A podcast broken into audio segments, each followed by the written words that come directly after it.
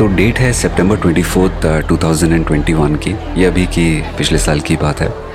और location uh, है Rohini court complex जो दिल्ली में है। दिल्ली में एक इलाका है रोहिणी वहाँ पे एक कोर्ट कॉम्प्लेक्स काफ़ी ज़्यादा बड़ा बना हुआ है। और जैसा कि कई कोर्ट कॉम्प्लेक्सेस में होता है वहाँ पे अलग अलग कोर्ट रूम्स बने रहते हैं। तो ऐसे ही uh, सुबह का कुछ टाइम है और एक गाड़ी आके रुकती है रोहिणी कोर्ट कॉम्प्लेक्स के बाहर।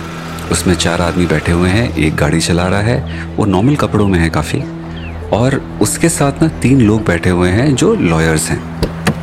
तो वो लॉयर्स जो हैं, उतरते हैं, और वो गाड़ी साइड में पार्क करता है, और ये लॉयर्स जो हैं, अंदर चले जाते हैं कॉम्प्लेक्स में। वो अंदर जाते हैं, और वो एक पर्टिकुलर कोर्ट रूम को ढूंढ रहे होते हैं। उस कोर्ट रूम का नंबर होता है 207 वहाँ पे कुछ ही टाइम पे एक हियरिंग होने वाली थी और वहाँ पे जज बैठे हुए थे गगन गगनदीप सिंह नाम के। तो ये जो तीन आदमी हैं वो जाके वहाँ पे जो लॉयर्स होते हैं वो जाके उस कोर्टरूम नंबर दो में बैठ जाते हैं। थोड़ी ही देर में जो वो तीन आदमी होते हैं उनमें से एक आदमी होता है जो थोड़ा सा नेपाली आ, आ, नेपाली ओरिजिन का होता है वो उठ के वहाँ से बाहर चला जाता है और वो पूरा ही कोर्ट रूम के बाहर जाके माने निकल ही जाता है रोहिणी कोर्ट कॉम्प्लेक्स से। वो दोनों बाकी वहाँ पे बैठे रहते हैं। फिर एक घंटे के बाद एक पुलिस की वैन आती है और उसमें काफ़ी हाई प्रोफ़ाइल प्रिजनर है और उसके साथ काफ़ी ज़्यादा प्रोटेक्शन के लिए काफ़ी आर्म्ड गार्ड्स हैं। पुलिस वाले हैं काफ़ी ज़्यादा। लेकिन काफ़ी एक तरीके से एक स्पेशल प्रोटेक्शन ग्रुप है, क्योंकि ये काफ़ी हाई प्रोफ़ाइल प्रिजनर है और काफ़ी ज़्यादा इसकी लाइफ पे वैसे भी थ्रेट्स हैं कि इसको यहाँ पे मारा जा सकता है। तो ये लोग वॉक करके जाते हैं उसी कोर्ट रूम में 207 नंबर के कोर्ट रूम में, जो कि गगनदीप सिंह वहाँ पे जज बैठे हुए थे। और जैसे ही ये अंदर घुसता है विद इन अ मिनट जो पहले वहाँ पे जो दो लॉयर्स आए थे, वो अंदर से अपने गन निकालते हैं। और पॉइंट ब्लैंक रेंज से उस हाई प्रोफ़ाइल प्रिजनर को वहीं का वहीं मार देते हैं। तो ये प्रिजनर कौन था? ये प्रिजनर था जितेंद्र गोगी, जिसके बारे में मैंने पिछले एपिसोड में भी बात किया था। ये दिल्ली का काफ़ी ज़्यादा एक हाई प्रोफ़ाइल प्रिजनर रहा है और काफ़ी दिल्ली का एक टाइम पे ये मोस्ट वांटेड गैंगस्टर था। और जब इसको मारा गया था पिछले साल, दिल्ली में दो बड़े बड़े क्रिमिनल ग्रुप्स थे जो सबसे बड़े थे। एक नीरज भवाना का था और इसका ओपोनेंट ये जितेंद्र गोगी का गैंग था। तो एक तरीके से एक प्रॉपर जो दो मेजर गैंग्स थे, उसमें से एक के लीडर को मार दिया गया। और वहाँ पे इनिशियली जैसे ही वो जो दो लॉयर्स की ड्रेस में बैठे हुए थे, वो असल में लॉयर नहीं थे, वो दोनों शॉप शूटर्स थे, उनको मारने के लिए भेजा गया था। और जैसे ही उन्होंने मारा वैसे नेचुरल सी बात है जैसे मैंने आपको बताया कि वहाँ पे काफ़ी ज़्यादा पुलिस वाले थे उन्होंने रिटेलिएशन में फायर किया और विद इन सेकेंड्स यहाँ पे ये इन दोनों को भी मार दिया गया। और कोई कोलेट्रल डैमेज नहीं हुआ कोई और किसी में हर्ट नहीं हुआ। लेकिन नेचुरल सी बात है कि बहुत बड़ा एक आ, आ, वैसे ना जैसे कोर्ट रूम्स में काफ़ी ज़्यादा शूट आउट्स हुए हैं दिल्ली में। कोई आ, बहुत बड़ी बात नहीं है बहुत नॉर्मल सी बात है लेकिन ये कोर्ट कॉम्प्लेक्सेस में होते हैं सॉरी एक कोर्ट के अंदर नहीं इमेजिन कीजिए कोर्ट के अंदर हियरिंग चल रही है जज के सामने प्रेजेंटेशन हो रही है कि एविडेंस लाया जा रहा है और अचानक से एक आदमी उठता है और उठ के जो वहाँ पे डिफेंडेंट है या जो भी है, उसको गोली मार दी जाती है। ये यूजली अगर आपने देखा भी होगा तो पिक्चरों में देखा होगा इन रियल लाइफ ये नहीं होता है। कॉम्प्लेक्स के अंदर शूटिंग होती है कोर्ट रूम के अंदर नहीं। तो खैर इसी एपिसोड में थोड़ा सा डिस्कस करेंगे कि कैसे ये कोर्ट रूम में क्या ये आम बात है। जैसे मैंने बताया कि कोर्ट कॉम्प्लेक्सेस में तो आम बात है लेकिन ये कैसे हुआ क्या हुआ इसको क्यों मारा गया? जितेंद्र गोगी को थोड़ा सा इसी पे फोकस करके। तो जितेंद्र गोगी जैसा कि अगेन मैंने पहले आपको बताया हुआ है कि आ, एक दिल्ली में जितने भी हाई प्रोफ़ाइल क्रिमिनल्स होते हैं वो अक्सर कुछ नेबरिंग विलेजेस से आते हैं। तो ये भी वहीं से था अलीपुर करके एक गाँव है वहाँ से था ये। और ये ना जब अपने कॉलेज में गया तो इसका जो एटलीस्ट जो पुलिस फाइल्स में है, इसका क्रिमिनल करियर स्टार्ट होता है 2010 के आसपास, जब ये कॉलेज गया था। स्वामी श्रद्धानंद कॉलेज वैसे कहते हैं कि ये एक नेशनल लेवल वॉलीबॉल प्लेयर था और अपने कॉलेज का टॉपर भी था। ये काफ़ी ज़्यादा शार्प था अपने दिमाग से पढ़ाई पढ़ाई वगैरह के मामले में। तो इसी का ना एक अपने ही साथ में कोई विलेज था ताजपुर करके वहाँ का एक लड़का था सुनील मान इसका दोस्त था। तो सुनील मान भी स्वामी श्रद्धानंद कॉलेज में आया। वहाँ पे उनकी दोस्ती थी लेकिन वहाँ पे ना जो कॉलेज के जो इलेक्शंस वगैरह होते हैं वहाँ पे इलेक्शंस हुए और ये दोनों अलग अलग अपोजिंग साइड ऑफ़ कैंडिडेट्स को आ, क्या कहते हैं बैक कर रहे थे। गोगी किसी और कैंडिडेट को और ये सुनील मान जो है किसी और कैंडिडेट को। तो सुनील मान को ना मैं आगे से जो है उसको बोलूँगा, तिल्लू ताजपुरिया करके उसको बोला जाता है बिकॉज़ तिल्लू उसका घर का नाम है और मैं कई एपिसोड्स में बता चुका हूँ कि दिल्ली के अक्सर जो ये गैंगस्टर्स होते हैं, उनका जो आखिरी नाम होता है वो उनके गाँव का नाम उठा लिया जाता है। वो जिस गाँव से बिलोंग करते हैं, उसी नाम से। तो ये किसी ताजपुर गाँव से था तो इसलिए इसका नाम पेट नेम था तिल्लू तिल्लू ताजपुरिया। तो खैर, जो भी था, ये दोनों आपस में दोस्त थे, फिर राइवल्स बन गए क्योंकि ये अलग अलग कैंडिडेट्स को बैक कर रहे थे इलेक्शंस में। और राइवल्स तो वैसे होते हैं, लेकिन यहाँ पे थोड़ा सा जो है एक वायलेंट टर्न ले लिया चीज़ों ने। यहाँ पे लड़ाइयाँ तो हुई हुई, लेकिन उसके बाद जो है किसी के मर्डर्स भी होने लगे दोनों साइड से। एंड वहाँ पे कहते हैं कि जो गैंग राइवलरी जो काफ़ी फ़ेमस रही दिल्ली के क्राइम सीन में और दिल्ली के गैंग वॉर्स में, वो वहीं पे स्टार्ट हुई 2010 में। स्वामी श्रद्धानंद कॉलेज में, जहाँ जो पहले दोस्त थे, साथ में घुमा करते थे, उसके बाद इन लोग ने एक दूसरे को गैंग मेंबर्स को मारना स्टार्ट कर दिया। तो खैर, पुलिस फाइल्स ये कहती हैं, लेकिन रिसेंटली गोगी अपने मरने से कुछ टाइम पहले ही जब ये जेल में था, इसने कन्फेशनल नोट लिखा था। तो उसमें बताया इसने, और ये पहली बार खुलासा हुआ कि 2010 नहीं, और ये पहले से ही क्राइम के वर्ल्ड में था। इसके ऊपर एक बहुत पहले केस लगा था, जब ये सत्रह साल का था। इसने अपने नेबर को जो है पूरा सर्वर फाड़ दिया था। वो डिस्प्यूट के, किसी नॉर्मल जो डिस्प्यूट होता है लेकिन उसमें क्योंकि ये माइनर था, अठारह साल की उम्र तो हो ही नहीं थी इसकी, तभी सत्रह का ही था तो इसलिए पुलिस को जो है इसको छोड़ना पड़ा था। इसमें इसने खुद ही बताया कि इसके भाई और इसकी जो मदर थी, वो जेल गई थी एक साल के लिए, दोनों के दोनों। खैर, यहाँ से इसका क्राइम करियर स्टार्ट होता है और काफ़ी वायलेंट क्रिमिनल रहा ये अपने लाइफ में, बहुत ज़्यादा किलिंग्स में इन्वॉल्व रहा एक्सटॉर्शन लैंड ड्राइविंग ये सारी चीज़ें थी। इनफैक्ट इसके दो तीन काफ़ी हाई प्रोफ़ाइल केसेस हैं, जहाँ पे इसने हरियाणा के एक, जहाँ पे इसने हरियाणा के एक बहुत फ़ेमस सिंगर को हर्षिता दहिया करके थी, उसको मारा। उसके बाद इसने एक दिल्ली का वीरेंद्र मान करके था। आइधर वो एमएलए था या वो एक आपकी टिकट पे लड़ा था। वो आपका ही था, आपसे रिलेशन में, और काफ़ी बड़ा इतना बड़ा तो नहीं था, लेकिन हाँ अपने एरिया में काफ़ी फ़ेमस पॉलिटिकल लीडर था, उसने उसको भी मार दिया। और मैंने आपको भी बताया भी था, वैसे भी ये दिल्ली में बहुत ज़्यादा हाई प्रोफ़ाइल था, इसका नाम बहुत ज़्यादा था। बेसिकली दो लीडर्स थे, एक नीरज भवाना और एक जितेंद्र गोगी, और इन्हीं के बीच में जो है लड़ाइयाँ चलती रहती थी। तो तिल्लू ताजपुरिया का जो गैंग था, जो सुनील मान, जो इसका ओपोनेंट था, वो नीरज बवाना से हाथ मिला लिया था। तो वहाँ पे ये गैंग बन गया था। इसने भी नेचुरली और सारे ग्रुप्स इसके साथ भी जुड़ते, कई कई उसके साथ जुड़े। तो यहाँ पे ये काफ़ी ज़्यादा लड़ाई चलती रही। तो यहाँ पे ना इन लोग के साथ एक चीज़ ये रही है कि ये लोग कोर्ट में मारते क्यों हैं? क्योंकि अदरवाइज़ ना, मैंने ढूंढ के निकालना बहुत मुश्किल है राइट और किसी भी क्रिमिनल ऑर्गेनाइजेशन में जितना हायर अब दी हायर किया जितना भी आप सीनियर होते जाएँगे वहाँ पे आपकी प्रोटेक्शन और भी अच्छी होती है। आपको कोई बाहर ढूंढ ही नहीं सकता है, ढूंढना बहुत मुश्किल है।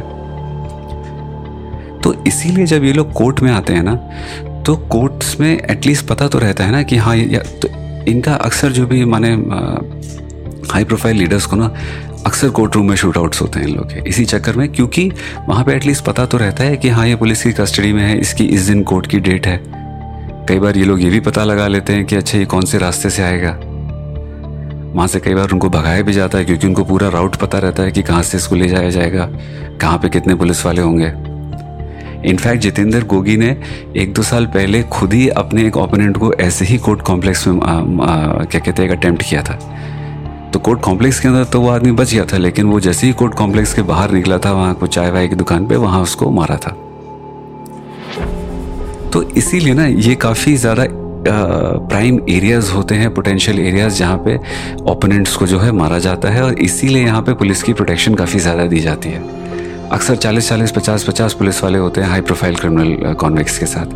क्योंकि उनको पता है कि कोई ना कोई यहाँ पे आके उनको कोशिश करेगा। और जितेंद्र गोगी के साथ भी कोर्ट कॉम्प्लेक्स में इसको मारने की पहली कोशिश नहीं थी। इसके साथ 2013 में पहली कोशिश की गई थी। और तब क्या हुआ कि ये दिल्ली के जेल में था और इसको जो है ले जाया गया। तो वहाँ पे एक दिन पहले ही ना इसको इन्फॉर्मेशन आ गई थी कि यही जो इसका ओपोनेंट है, सुनील मान तिल्लू तेजपुरिया, वो इसको मारने की कोशिश करेगा। तो इसने क्या है ना, तुरंत अपने 40-50 वहाँ पे लड़के बुला लिए थे, क्योंकि उस वक्त इसके पास पुलिस की इतनी प्रोटेक्शन नहीं थी। और जैसे ही वो कोर्ट कॉम्प्लेक्स पहुँचा तो उसने देखा कि वहाँ पे वो लोग नौ या दस आदमी थे इंक्लूडिंग सुनील मान।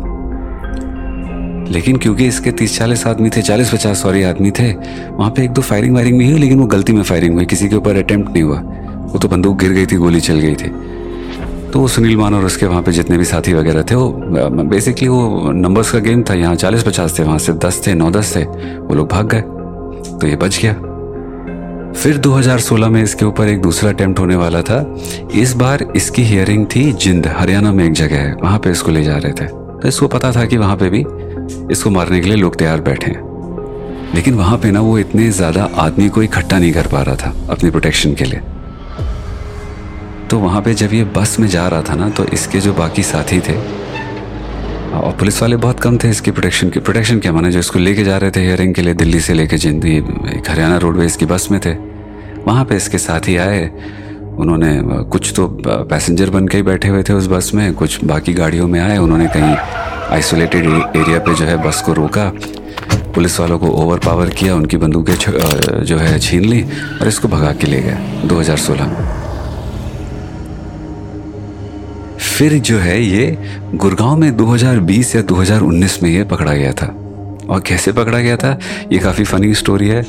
ये और इसके दो और साथी जो काफ़ी ज़्यादा जो इसके बेसिकली शॉप शूटर्स थे, ये गुड़गांव में किसी स्टाबक्स में बैठे हुए थे। और स्टाबक्स में वो होता नहीं है जो आप अपने कप पे अपना नाम लिखवाते हैं। तो इन्होंने अपना नाम लिखवाया था, गोगी और जो भी बाकी दो थे, और इन्होंने फ़ोटो खींच के फेसबुक पे डाल दी थी। तो नेशनल सी बात है, पुलिस वाले तो इनको ट्रैक कर ही रहे थे ना, गोगी के तो सर पे तब चार लाख का अवार्ड था अवार्ड ये रिवॉर्ड था, अगर जो भी इंफॉर्मेशन देगा, उसकी कैप्चर के लिए। तो वहीं पुलिस ने इसको ट्रैक डाउन कर लिया। ये लोग गुड़गांव की किसी हाई राइज सोसाइटी में रह रहे थे। तो वहाँ से जो है, उस टाइम पे गोगी ने एक फेसबुक पे सोशल जो है लाइव वीडियो किया था कि गुड़गांव के पुलिस वाले और यहाँ पे दिल्ली स्पेशल सेल के पुलिस वाले नीचे हैं, मुझे मारने के लिए आए हैं, मेरा इनकाउंटर हो जाएगा। लेकिन मेरे पास कोई बंदूक नहीं है, मैं सरेंडर करने जा रहा हूँ। इनफैक्ट कहा जाता है कि इसी चक्कर में उसको उस दिन नहीं मारा था पुलिस वालों ने। तो इसको जो है वहाँ से बच गया। एक टैक्टिक थी बचने की। पब्लिक पब्लिकली आ गया कि मेरे साथ ये हो सकता है। तो पुलिस वाले भी कुछ नहीं कर पाए। इसको लेके गए। वहाँ से जो है फिर फाइनली जब ये जेल गया है, अब जाके प्रॉपर प्लानिंग स्टार्ट होती है सुनील मान की तरफ़ से कि इस बार तो किसी तरीके से इसको मारना ही मारना है। और सुनील मान भी अब तक जो है जेल में है। दिल्ली में एक और जेल है। वैसे तो तिहार काफ़ी फ़ेमस प्रिजन है, लेकिन दिल्ली में और भी एक दो जेल्स हैं। तो उनमें से एक है मंडोली में। तो सुनील मान को वहाँ रखा गया था। और वैसे भी जो ये ओपोनेंट गैंग्स होते हैं ना, उनको अलग अलग जेल्स में कोशिश की जाती है रखने के लिए। अगर सेम जेल में है तो डिफरेंट बैरिक्स में। तो खैर, वहाँ से प्लानिंग स्टार्ट होती है।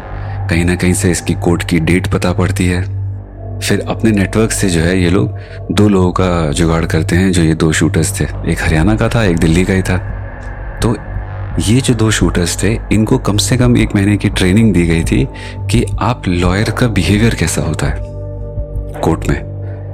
पूरे सीसीटीवी इमेजेस कैप्चर किए गए हैं, जिस घर पे इनकी ट्रेनिंग चलती थी, कि लॉयर्स किस तरीके से चलते हैं, किस तरीके से बैठते हैं, किस तरीके से फ़ाइल पकड़ते हैं, ताकि आप आउट ऑफ़ प्लेस नहीं लगे कोर्ट कॉम्प्लेक्स में। प्रॉपर रिकॉर्डिंग्स हासिल हुई हैं और वो चार्जशीट में फ़ाइल की गई हैं। खैर, एक महीने की ट्रेनिंग चली और जिस दिन फाइनल डेट आया, उनको पता था कि हाँ अगले दिन ही हियरिंग है। तो ये लोग पहले गाड़ी में बैठ के गए हैं मूर्थल मूर्थल वैसे जो भी दिल्ली में रहता है, उसको पता होगा, पर जो नहीं रहता है मूर्थल एक काफ़ी फ़ेमस जगह है पराठों के लिए। लोग यहाँ से अक्सर थोड़ा सा दिल्ली के बाहर आउटर एरिया में जाके, हरियाणा की तरफ़ जाके आता है। वहाँ पे काफ़ी ढाबे बने हुए हैं। तो वहाँ पे जाके उन्होंने पहले तो गन कलेक्ट की, जो वेपन जो यूज़ होना था। वहाँ पे किसी ने इनको दी। और ये सारा ऑपरेशन अंदर से मैनेज कर रहा था सुनील मान, मंडोली जेल से। फिर वहाँ से ये लोग वापस आते हैं, दिल्ली में वापस एंट्री एंट्री करते हैं और दिल्ली में जो एम्स हॉस्पिटल है, जो काफ़ी फ़ेमस है, वहाँ पे जो है उसी के बाहर एक आदमी ने उनको ये लॉयर्स के पूरे कपड़े वपड़े दिए, जो कि यूज़ होने थे ऑपरेशन में। और अगले दिन जाने से पहले सुनील मान ने अपने बाहर एक ऑपरेटिव को फ़ोन किया था कि एक काम करो, एक नेपाल से भी एक और शार्प शूटर मंगाया है, तुम उसको भी लेते जाओ। तो वो तीसरा नेपाली शार्प शूटर था, जो उस दिन लॉयर बन के अंदर घुसा था। लेकिन अगर आपको याद हो, मैंने बताया था कि वो उठ के बीच में ही चला गया था। तो प्रॉब्लम ये थी कि वो उसकी ट्रेनिंग तो हुई नहीं थी लॉयर की तरह। तो उसको आइडिया नहीं तो माने वो बड़ा अनकंफर्टेबल सा फील कर रहा था और बाकी दोनों को ना डर लगने लग गया कि ये इसके चक्कर में फंस ना जाए। वो ना लॉयर लग रहा था, ना लॉयर की तरह बिहेव कर पा रहा था। तो इसलिए उन लोगों ने जो है उसको तुरंत वहाँ से बाहर भेज दिया था कि तुम बाहर जाओ। वो चला गया और बाकी दोनों वहाँ पे वेट करते रहे कि जैसे ही जितेंद्र गोगी आएगा और वो जैसे ही आया, एक मिनट के अंदर अंदर वो उठे और पॉइंट ब्लैंक रेंज से उसको मार दिया।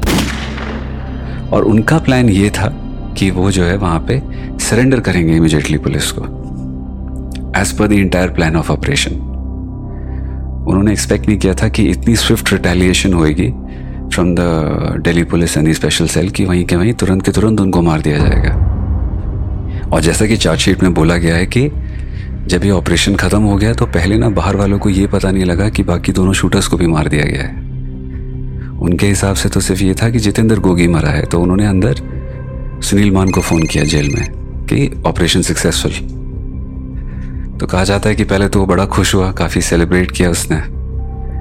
लेकिन थोड़ी देर में ही उसके पास दूसरा फ़ोन कॉल आ गया कि जो बाकी तुम्हारे दो आदमी गए थे, वो भी मर गए हैं। तो वहाँ से कहते हैं कि थोड़ा सा वो दुखी भी हो गया था। और उसको, उसने कहीं ना कहीं से रियलाइज़ कर लिया कि अब जो है, पुलिस वापस मुझे ट्रेस कर लेगी। क्योंकि हो सकता है वो प्लान के हिसाब से ये था ना कि वो सरेंडर कर रहे हैं, वो अपना नाम लगाएँगे, कुछ स्टोरी बना देंगे। तो नाम इसके ऊपर नहीं आएगा।